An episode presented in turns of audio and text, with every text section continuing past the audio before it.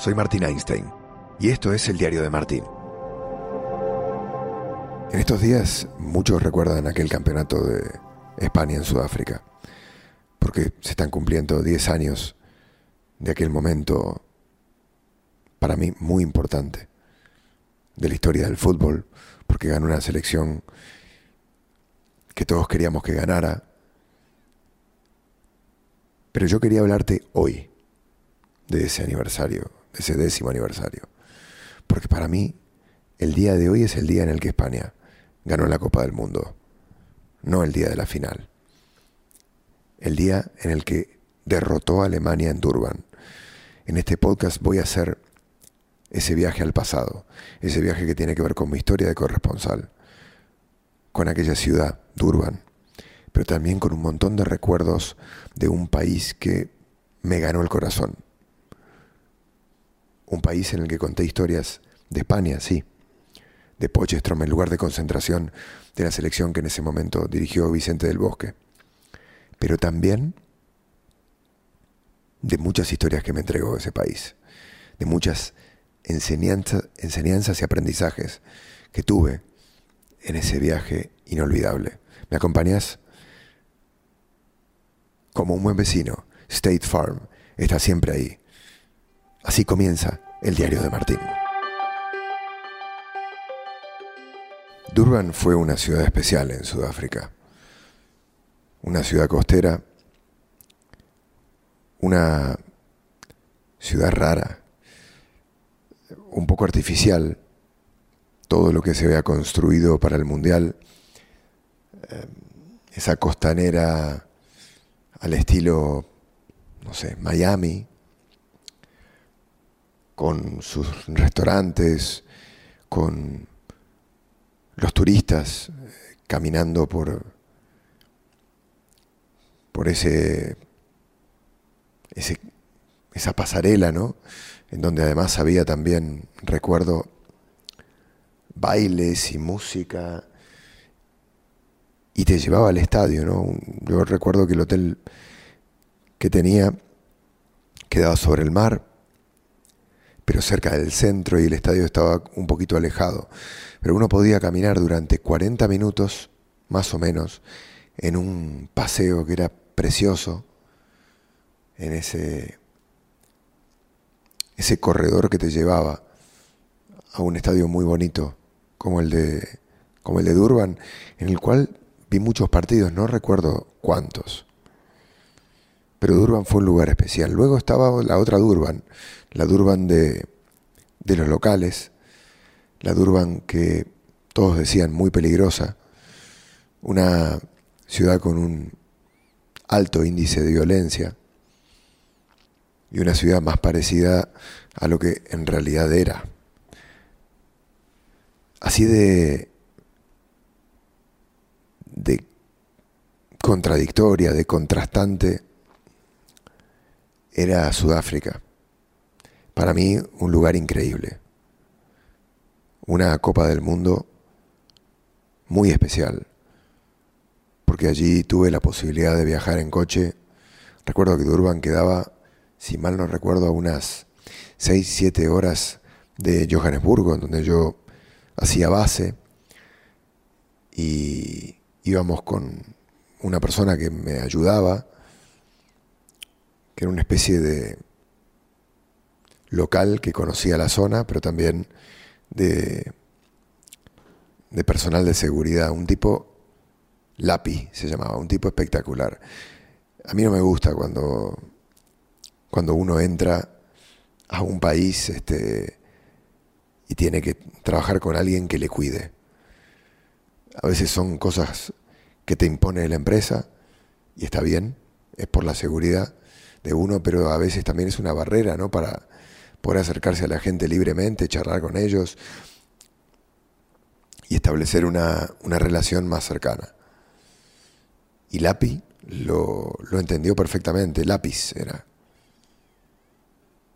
Eh, entendió que yo necesitaba acercarme a la gente para trabajar, que yo sabía cómo moverme, que era un tipo que tenía experiencia viajando, que podía de alguna manera leer y decodificar dónde era peligroso y dónde no meterse, y que íbamos a, a trabajar con esa flexibilidad, ¿no? sin miedo, con prudencia, pero que el trabajo formaba parte también de acercarme a la gente, intercambiar opiniones y, y arriesgar un poquito también. Y de ese Mundial de Sudáfrica recuerdo cosas muy lindas. Recuerdo acercarme a una especie de barrio de chabolas, de casas muy precarias, en donde entrabas como una especie de laberinto de, de chapa y cartón con suelo de tierra. Y allí vimos el último partido de Sudáfrica en el Mundial. Y entendimos lo que significaba para la gente el fútbol, su selección y este, esta especie de comunión con el mundo, ¿no? Demostrar la mejor Sudáfrica posible, una Sudáfrica que había, se había unido, que todavía tenía problemas de convivencia, muchos, pero que luchaba para solucionarlos y que había encontrado el diálogo, el acuerdo, sentarse a la mesa con gente que les había tratado muy mal a la gran mayoría de población negra que tiene Sudáfrica y de alguna manera se habían encontrado que podían pactar un país posible, sin que unos se maten con otros. Fue una lección de vida Sudáfrica. Por Mandela, por la complejidad de una sociedad muy difícil de entender, pero también para abrir los ojos y entender muchas cosas. A mí me dejó millones de historias. Ahora estoy intentando abrir la cabeza rápidamente en este podcast y acercarte a alguna de ellas, pero ¿por qué lo grabo hoy? dirá. El avesado oyente. ¿Por qué Martín quiere grabar este podcast hoy, justamente hoy? Porque hoy para mí fue el día en el que España ganó el Mundial, hace 10 años. No fue la final. Fue el cabezazo del tiburón Puyol a la salida de ese córner tirado magistralmente por Xavi Hernández. Fue esa jugada ensayada en el segundo tiempo. Fue, o una vez más, una vez más, Alemania. Ganar la Alemania normalmente significa ganar un mundial, aunque no juegues contra Alemania en la final. Había jugado la España de Luis Aragonés en 2008 en Austria y Suiza contra Alemania en la final, pero esta Alemania volvía a cruzarse en el camino y España daba un golpe de autoridad en Durban. Yo, que en este mundial cubría el fútbol, pero también cubría todo lo demás, me había acercado a España muchísimo, una vez más, pero lo había hecho desde las historias de Pochestrom el lugar en el que se quedaba eh, esta selección, un sitio en el medio de la nada, como solía elegir España. Lo hizo en la época de Luis Aragonés y también lo volvió a hacer en la época de Vicente del Bosque, con Ñehuino en 2012 y con Pochestrom en 2010.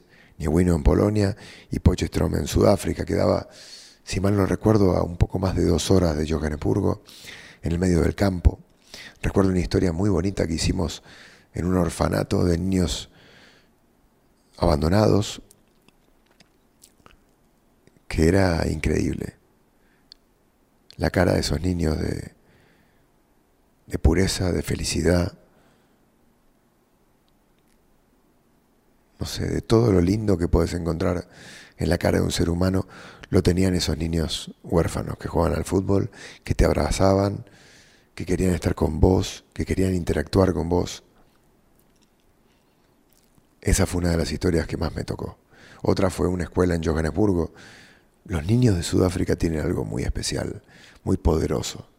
Cantan, bailan, sonríen, se acercan, te abrazan. son lo más lindo que tiene el país. Y Pochestrom era una especie de cuartel general en donde había magia en el aire. Había libertad para trabajar. La gente, los jugadores convivían con la prensa, se abrían, charlaban, había conexión, había complicidad. Todos éramos parte de lo mismo, del mismo proyecto. Y eso era algo muy bonito. Y para mí el recuerdo de ese mundial, más allá de la noche, fría noche en Soccer City en Johannesburgo, cuando España levanta la Copa del Mundo, para mí es Durban, es el calor de Durban.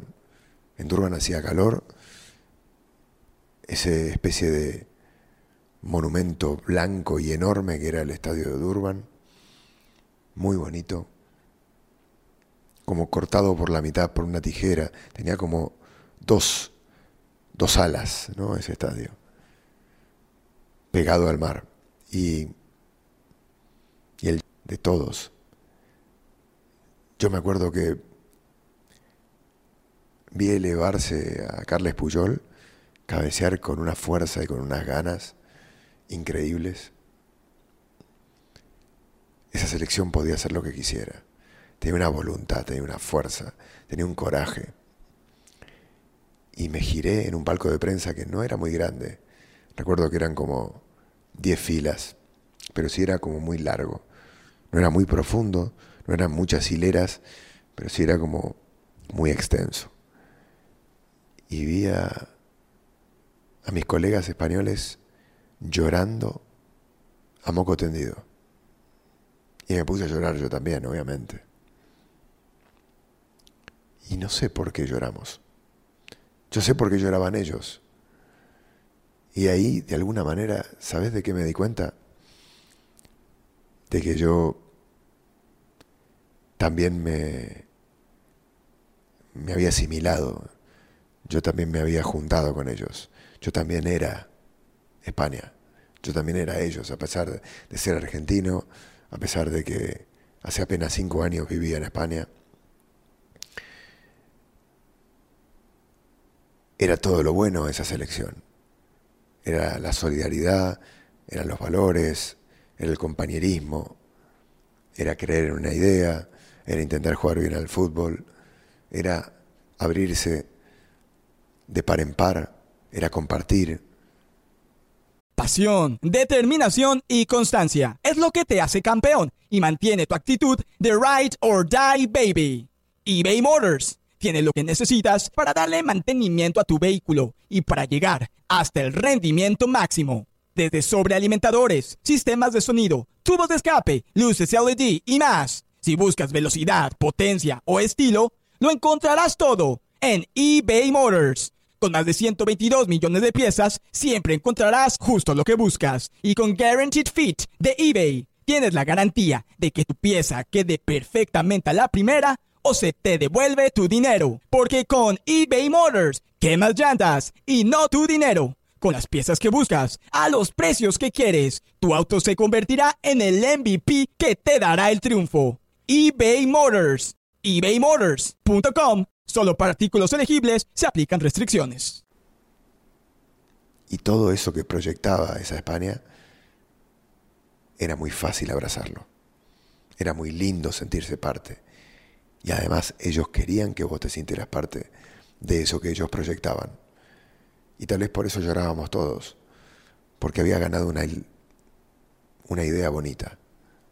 Había ganado un proyecto que abrazaba a todos, sin distinción. Nos había unido, nos había subido al mismo autobús y íbamos todos juntos. Españoles, corresponsales extranjeros, catalanes, gallegos, de donde fueran, todos entraban ahí, todos. Y creo que para mí fue una de las vivencias más bonitas que, que me ha tocado en este viaje interminable que es el trabajo periodístico y la corresponsalía. Luego cubriría la Eurocopa de 2012 y después me alejaría de España.